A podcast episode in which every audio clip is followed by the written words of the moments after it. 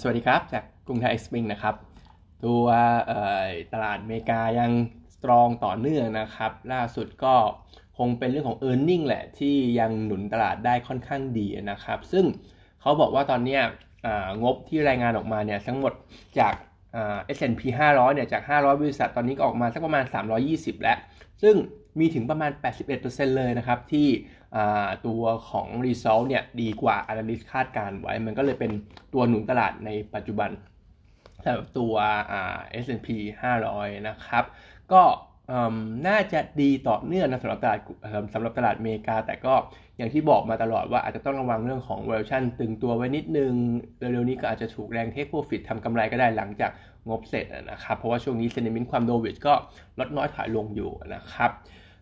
ในขณะที่เมื่อวานมีเกี่ยวกับการจ้างงานด้วยก็คือเรื่องของ jobless claim ออกมาต่ำกว่าคาดด้วยเช่นกัน ก็ยังสะท้อนภาพตลาดแรงงานที่ยังค่อนข้างแข็งแกร่งอยู่นะครับ ตรงนี้ผมคิดว่าอาจจะไม่ผมอาจจะมองเหมือนเดิมนะครับ อาจจะไม่ได้มีผลกระทบต่อเรื่องของทิศทางนโยบายมาก เพราะว่าเฟดเองเนี่ยก็อยากให้ตลาดแรงงานมันดูแข็งแกร่งเพื่อที่จะบ่งบอกว่าเศรษฐกิจอเมริกาเนี่ยจะรีซีเรียนนะครับ ในขณะที่ตัวของน้ำมันดิบเมื่อวานบวกได้ค่อนข้างแรงนะครับ ก็ยังเป็นสตอรี่ที่เกี่ยวกับเรื่องของสงครามในฝั่งของตะวันออกกลางอยู่เหมือนเดิมนะครับ เมื่อวานเนี่ยเหมือนทางอเมริกาเขาก็น่าจะเป็นคืนวันพุธนะครับอเมริกาเขาก็มีการสังหารพวกผู้นำของกลุ่มเอชบาเลาะไปด้วยนะครับสถานการณ์ยังดูตึงเครียดอยู่นะครับ อย่างที่บอกว่ามันก็ดูเหมือนจะมีคลื่นใต้น้ำหรือว่าจะมีอุบัติเหตุอะไรต่างๆเนี่ยที่จะทำให้สถานการณ์มันดูรุนแรงมากขึ้น เพราะฉะนั้นช่วงนี้น้ำมันก็น่าจะ trading ด้านบวกกันเป็นสัดส่วนใหญ่นะครับ แต่ก็อาจจะต้องมีการ take profit ไปบ้างนนะครับ เพราะว่าในฝั่งของพื้นฐานเองเนี่ย ผมอาจจะยังมองเหมือนเดิมอยู่ ไม่ว่าจะเป็นเรื่องของความสามัคคีของกลุ่มโอเปก production ของเมกา ถึงแม้ว่าช่วงหลังจะดูน้อยลงก็ตาม แต่ว่ามันก็สูงขึ้นนะะเขาเรียกว่าอะไรมันก็อยู่ในระดับที่ค่อนข้างสูงนะครับ รวมไปถึง demand จากจีนก็ยังลุ่มๆดอนๆอยู่ ซึ่งเมื่อวานจีนเองเนี่ยก็มีตัวเลขพวก CPI PPI ออกมา ก็เห็นติดลบน้อยลงนะครับ แต่ก็ยังต้องบอกว่าการฟื้นตัวก็ถือว่ายังค่อนข้างช้าอยู่นะครับมีสินทรัพย์หนึ่งน่าสนใจนะครับ ก็คือราคา future ของตัวโกโก้นะครับ ปรับตัวขึ้นมาค่อนข้างเยอะทะลุตัว 46 ปี record high ขึ้นไปนะครับ ซึ่งโกโก้เหมือนเอเรื่องของ supply shortage แหละ มีเกี่ยวกับเรื่องของการปลูก เกี่ยวกับเรื่องของในฝั่งแอฟริกาตะวันตกสภาพอากาศอะไรต่างๆเนี่ยทำให้ supply เนี่ยมัน short ไปนะครับ อันนี้ก็ถ้าอ่านหน้าข่าวเนี่ยมันพวก กระทบพวกแบบผู้ผลิตช็อกโกแลตอยู่แล้ว แต่ว่าบ้านเราไม่มีใครที่โดนโดยตรงนะครับ อาจจะเป็นพวกของวงของหวานหรือเปล่า แต่ว่าพอชั่นก็คงไม่ใหญ่ ถ้าผมคิดถึงอาจจะเป็นพวกอย่าง After You อะไรอย่างเงี้ยนะครับ แต่ว่าก็คงไม่ได้มีผลกระทบอะไรเยอะมากจากประเด็นนี้ แต่ว่าอนาคตคงต้องดูต่อ เพราะว่าพอโกโก้มันราคาสูงขึ้นเนี่ย มันก็อาจจะดึงให้ commodity soft commodity ตัวอื่น ๆ ราคาสูงขึ้นด้วยเช่นกัน อาจจะเป็นพวกกาฟงกาแฟอะไรอย่างเงี้ยนะครับเพราะฉะนั้นก็อาจจะต้องตามกันต่อด้วยสำหรับเรื่องนี้ เพราะว่ามันเกิดวิกฤตเกี่ยวกับอากาศขึ้นมา แล้วก็รวมไปถึงการเดินทางในทะเลเรสซีด้วยที่ทำให้ราคาเนี่ยมันพุ่งสูงขึ้นนะครับส่วนญี่ปุ่นเมื่อวานก็ record high ไปอีกวันหนึ่งนะครับ หลังจากที่รองผู้ว่าคุณอุชิดะเนี่ยเขาเอามาบอกว่าถึงแม้ว่าเงินเฟ้อจะถึงเป้าแล้ว แต่ว่าทาง BOJ ก็คงจะไม่ได้ aggressive ในการที่จะ swift turn policy อะไรรุนแรงหรือเร็วขนาดนั้นนะครับ ก็คงดำเนินนโยบายแบบค่อยเป็นค่อยไปดีกว่านะครับ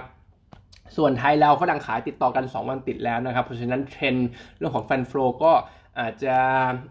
ยังหวังได้ยากอยู่อย่างที่บอกไปนะครับ แล้วก็เราก็ยังมองเหมือนเดิมนะครับ ว่าแบงก์ชาติมีโอกาสที่จะลดดอกเบี้ย เพราะฉะนั้นโฟลก็อาจจะมีโอกาสไหลออกจากตลาดหุ้นบ้านเราด้วย ตลาดบอลบ้านเราด้วยนะครับ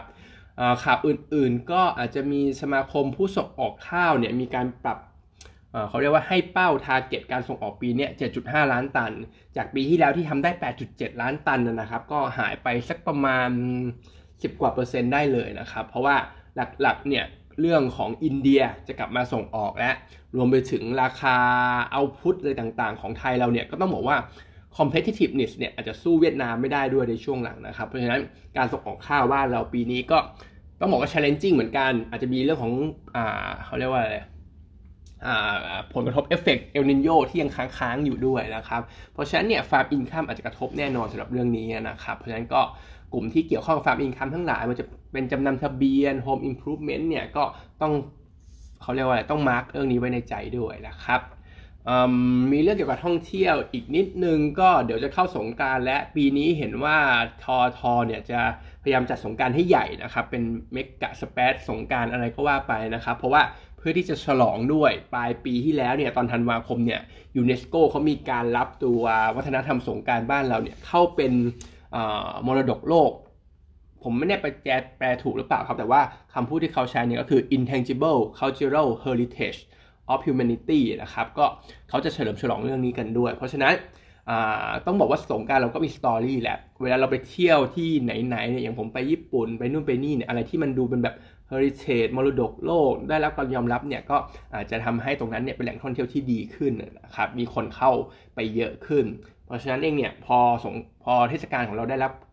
การตีตราแบบนี้เนี่ยผมก็คิดว่าอาจจะดึงดูดนักท่องเที่ยวได้มากขึ้นก็เป็นไปได้นะครับเพราะฉะนั้นก็ ตามดูกันอีกทีนึงแล้วกันช่วงนี้ท่องเที่ยวเราก็มีประเด็นบวกค่อนข้างบ่อยอยู่นะครับ ส่วนส่วน paper ของเราวันนี้นะครับ เป็นตัวของ PTG ก็ preview งบ quarter 4นะครับกำไรสุทธิ 414 ล้านบาท ดีที่สุดในเป็น quarter ที่ดีที่สุดในปีที่แล้วก็คือ 2023 นะครับ แล้วก็จะเห็นบวกเยือนเยีย Q on Q จากค่าการตลาดที่มันดูจะ pick up ขึ้นมา แต่ทีนี้ก็ต้องบอกว่าราคาหุ้นมันอาจจะไม่ได้ดูร้อนแรง perform ได้ดีมากนักนะครับ เพราะว่าพอดู outlook ในปีนี้เนี่ยก็ต้องบอกว่าประเด็นหลักเลยก็คือค่าการตลาดเนี่ยอาจจะยังถูกกดดันอยู่จาก 1 เลยมีการ cap ดีเซล2มีการเปลี่ยนสูตรน้ำมันจากยูโร5เป็นยูโร4ทำให้ต้นทุนหน้าโรงกลั่นเนี่ยเพิ่มสูงขึ้น ในขณะที่ดีเซลก็ปรับราคาขึ้นไม่ได้นะครับ เพราะฉะนั้นเนี่ยค่าการตลาดก็อาจจะถูกกดดันอยู่ ในขณะที่ธุรกิจล่าสุดที่ซื้อมาเนี่ยก็ ไพศาลแคปิตอลที่ทำเกี่ยวกับเช่าซื้อรถบรรทุกเนี่ยก็อาจจะเป็นอะไรที่ต้องลุ้นหนักหน่อยนะครับ ว่าจริงๆแล้วจะเป็น e a r n i n g accretive หรือว่าจะเป็น e a r n i n g dilute กันแน่นะครับ เพราะฉะนั้นก็ outlook ของ PTG อาจจะดูยังไม่ได้เด่นมากนะครับ ก็เราก็เลยยังให้ไว้แค่ neutral เท่านั้น target price 9.18 นะครับ วันนี้ก็มีเท่านี้นะครับ